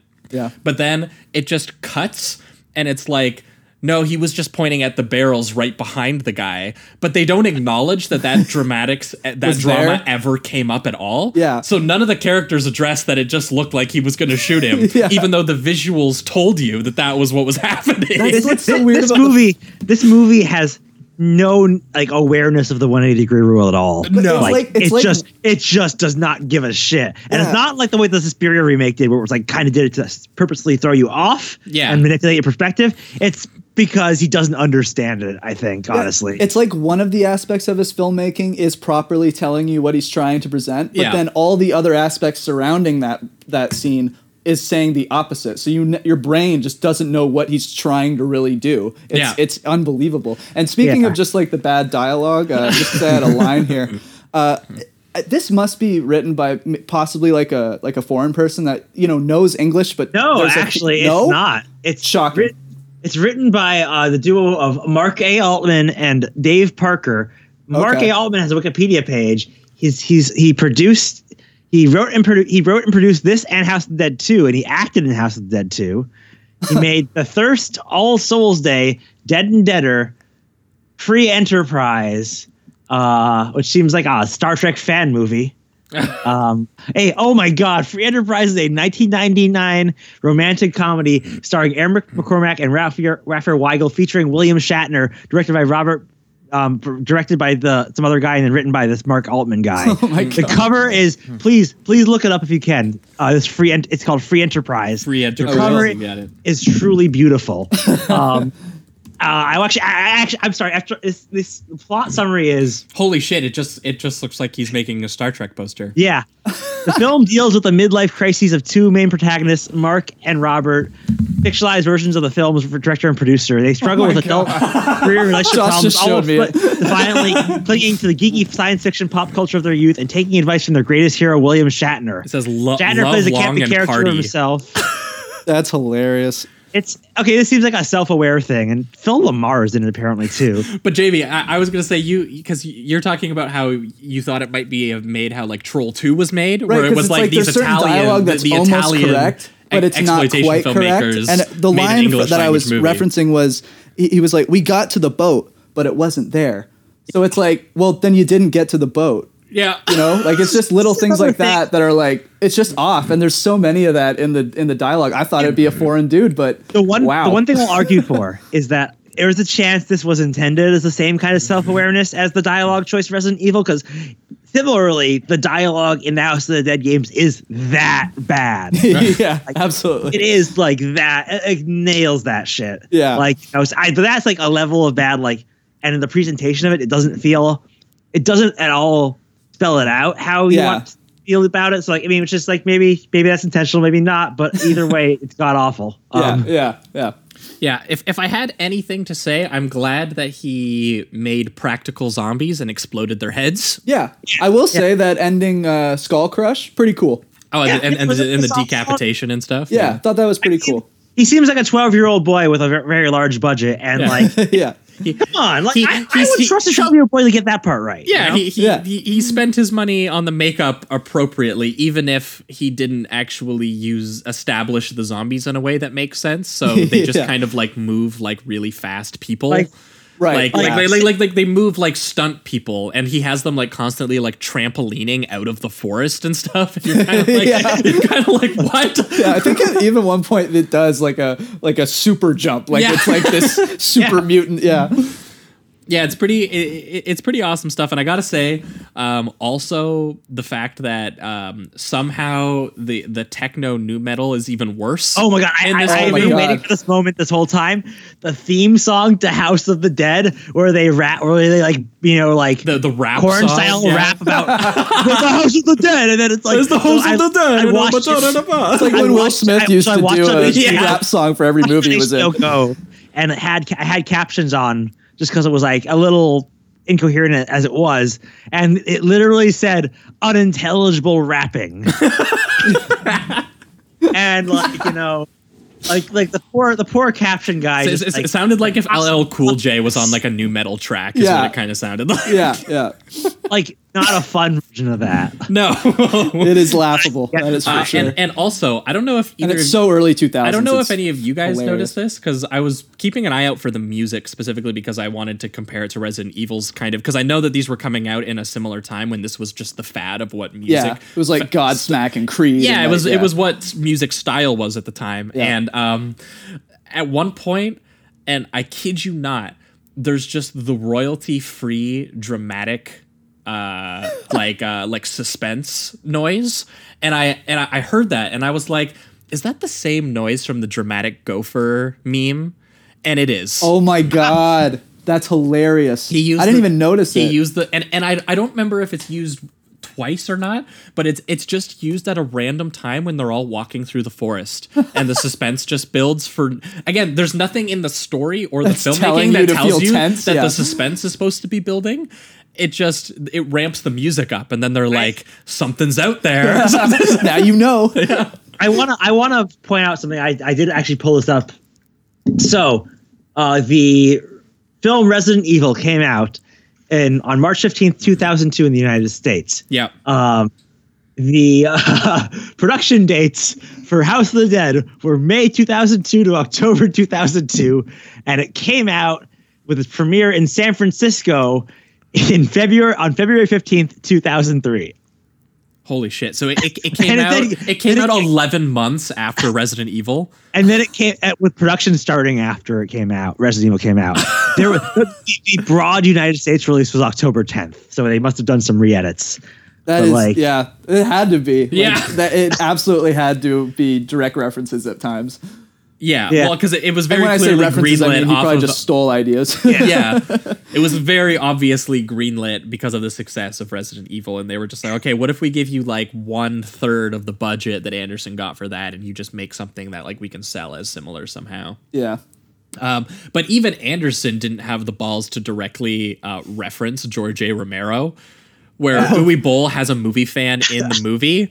Who's Talk uh, about a George A. camcorder who's just like, wow, you've never heard of George A. Romero's Dead trilogy? Yeah. It's like iconic or whatever. I, I, I have, I have to a film hijack nerd, for a second. I think that's a lot of what happened here. Is just like people getting so sick of this shit working on this that it's just like Boll's coherent incoherence then was magnified by like tenfold because everyone around him does just wants to get the fuck out of this job. Because Yeah. the dude seems like a nightmare anyway, like challenging critics to boxing matches and like name searching himself on Twitter, like he did to me when I was I, I was tweeting about House of the Dead and like he like said something along the lines of like I, I said like I'm I was like, bat- so batshit insane I'm kind of enjoying it or something to that effect. And He's like I'm glad you like it. It's supposed to be fun action movie or something. I mean, let me find it. yeah, That's so funny. yeah, he, he did. He did. I find- really hope that he says he- he- something about this Uwe, if you're listening to this, we love you, man. Okay, yeah, this is- I, this is- I respect you. I, I, I, know, I actually have genuine respect for Honestly. his, his distinct vision and, and and more importantly as a successful grifter. But um, like, so I- because like I- gotta I- I this- really this liked the other guy, line- the werewolf ninja philosopher guy, seems like a successful grifter too. He's like done this multiple times. Like he's like Nailed made it. multiple films. Uwe, You know. Uwe, if you're listening to this, I really liked the part where the the main woman is running away in slow mo and her boobs jiggle around everywhere, and then and then she and then she she talks about the fact that uh uh referring to the fact that zombies want to eat them. She says, "Isn't it nice to know someone wants you for your body?" yeah. Which I I, I, could, I could see some arguing for that to be like some kind of like absurd irony. But like, no, fuck you, man. Come on. oh, I fucking this guy. God, I hope he emails us.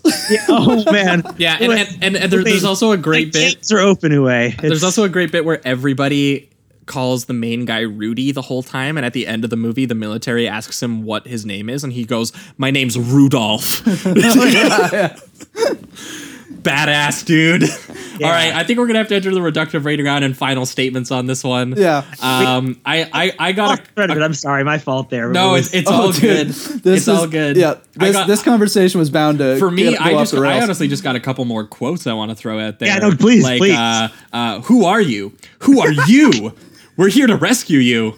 Oh, thanks. oh, thanks. Guys, check out this book. Looks pretty old. Maybe it'll help us. and and, and you're, you're getting the inflections exactly right too. Yeah. Yeah, you're like, killing like a it. pretty pitch perfect version of You it. You could act in this movie. Yeah, dude. dude. Like, if, if he asked me to make a house, like another House of the Dead sequel, I Wanna would definitely it? star in it. You want to remake it? yeah. Let's go yeah, no, Let's dude, I'm down. shit. I mean, it. the only thing we would have to do is we would, uh, unfortunately, we would have to uh, revive an old technique that no one does anymore, which is the turntable technique for the 360 degree shots, where the yeah. camera whips around people at high speeds and you take the photos. Um, Oh, yeah. Because uh, they actually had to retire that technique after making this movie because you can possibly kill people doing it. really? Yeah, because the camera is moving around so quickly while you're Oh my doing God, those I had no idea. It's a very It- it- dangerous technique, and it was pretty the, dangerous, and, and yeah. it's the only stylistic technique that like is unique to him while making this movie. Why is is it one so of the most dangerous? dangerous. Is it like they have it on a track and it spins really Yeah, quickly? like- Exact- and it that's could just exact- go off. That's exactly what it is. and like And- people and- still do like slower versions of that, Yeah. like but, like not as fast as this. I had no idea. That's cool. Yeah, because he, he was doing it in a way where he could almost catch, like he wanted to catch people in midair, frame by frame. Like Yeah. he wanted, he like that's how fast he had that camera spinning around. Yeah. Um, and if that hits somebody going at that speed, and especially if someone's jumping in the air and doesn't have full control of Yeah. their and someone's operating I mean, it yeah. smoothly. Yeah, and At the very least, it. they're gonna be hurt. so yeah, yeah, yeah, So, uh, uh, but if we want to revive it and possibly die, I'm down to make a. Hey, for House of the Dead art, you gotta do it. You're, you're thinking the wrong way. You just got to get like some kind of like you know amusement park ride, like one of those like you know spin, spinner rides. Like you know, set that up, like you know, put some props Yeah. over it, some CGI, and then just strap yourself in with the camera and let it rip. We'll we'll figure it out for sure. Anyway, uh, for me, oh god, it's got to get the one. It- Yeah. I, I honestly thought about thought about it out of out of enjoyment, Yeah. bumping it up.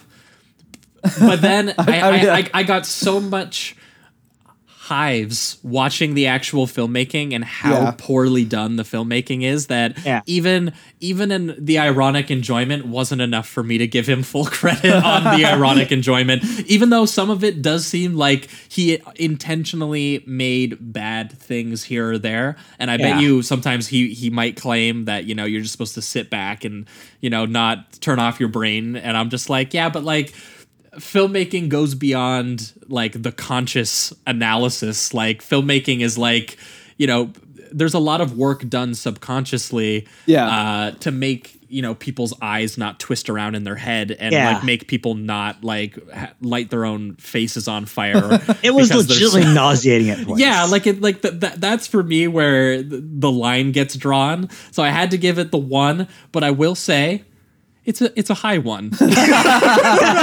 Yeah, Yeah, I throwing mean- at that bone. yeah, yeah. I I, I want to.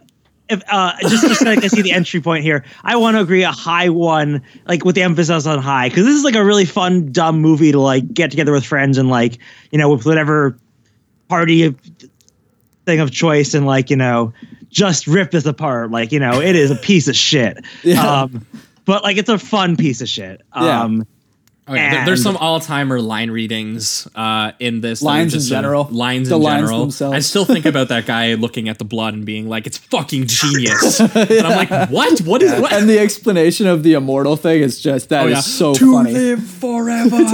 so t- okay, You sure. just, so you just wanted to. so you wanted to that be immortal. That, that was why. You, okay. I'm gonna give it the two. I, am gonna give it the two. Man. I, I just I, for me I think it's more of like a personal thing of how I view one stars. One star is when I like put it on and I and, and like my blood boils and I But, like, want the like, whole you will thing never to be watch it again, set on fire. yeah. Yeah. and I wouldn't watch it again. That kind of thing. Like you know I, I just can't throw it in the same category as a few of the studio comedies that I've uh, seen. This Oh, no, this I- made me I- laugh far more I than actually- Daddy's Home. You know what I mean? So. well, I don't know. I tried rewatching it a second time to get ready for this, and I couldn't. I No, fucking- you couldn't Oh, do it. no?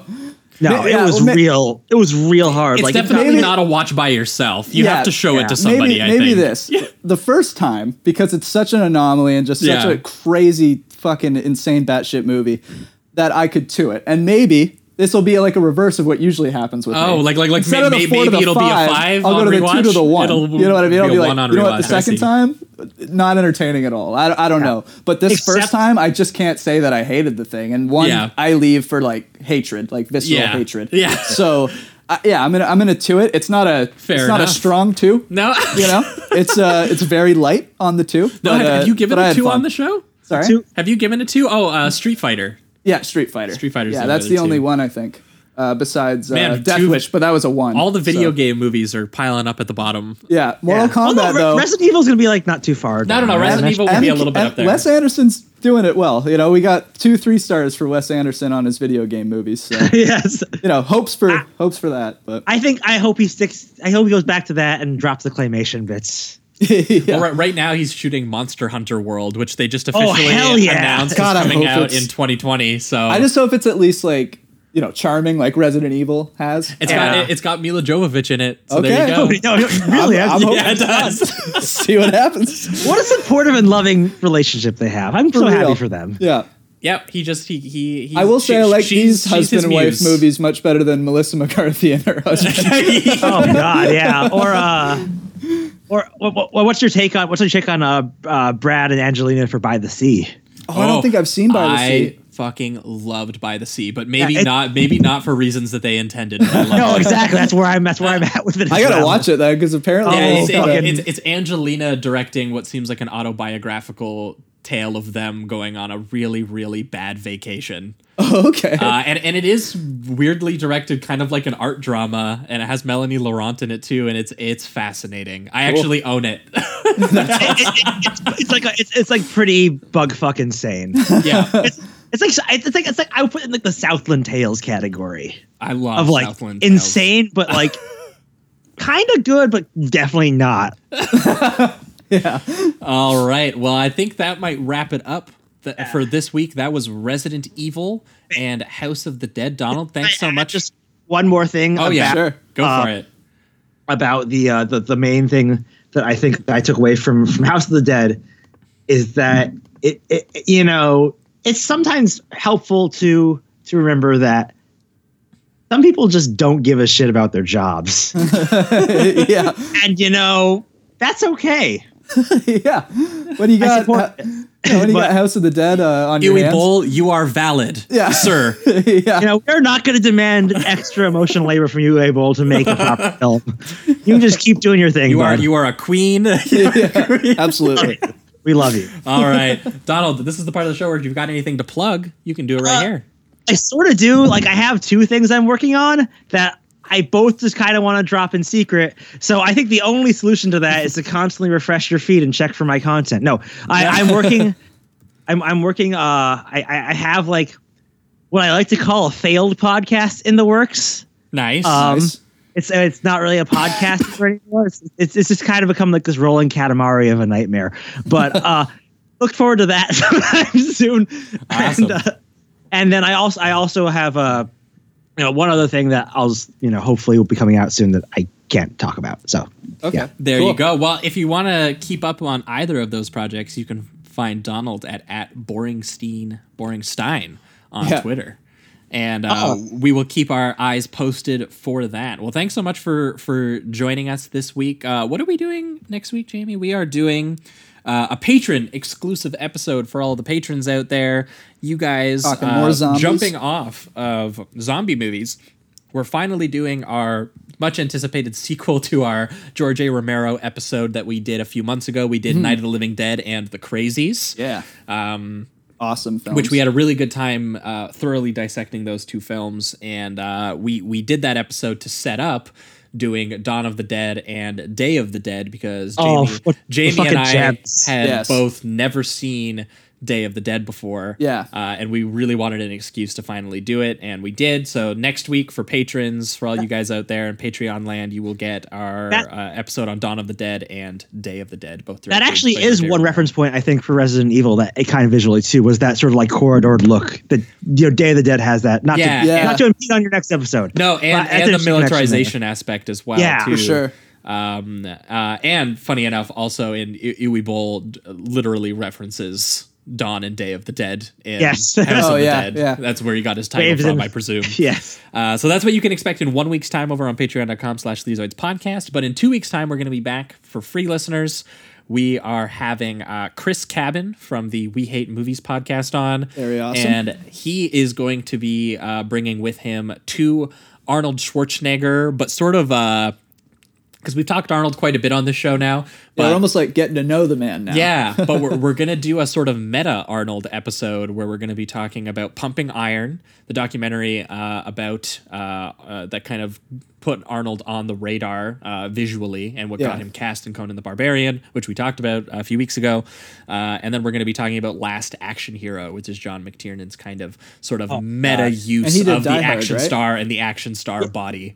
And he did Ar- Die Hard, right? and Die Hard, yes, Yeah. John McTiernan. So Cool. yeah, so we're going to be kind of getting a little bit into uh, the sort of meta aspect of the action star physique, and Yeah. uh, Oh, that that rules. That's I'm very excited to hear that one. yeah, so that will be for all listeners in two weeks' time from now. So uh, yeah, thanks so much for listening to this episode. Thanks so much for listening in general. Thanks for having me on. Thanks Of for coming man. on, Yeah. Donald. Very fun episode. Uh, I think that's going to be it. That's going to wrap it up. Keep it sleazy, everybody. Keep it sleazy. Keep it sleazy. Nice. You actually, I like it. Someone no did one it. ever says it. I, I, I'm, I'm a supportive guest. I like it.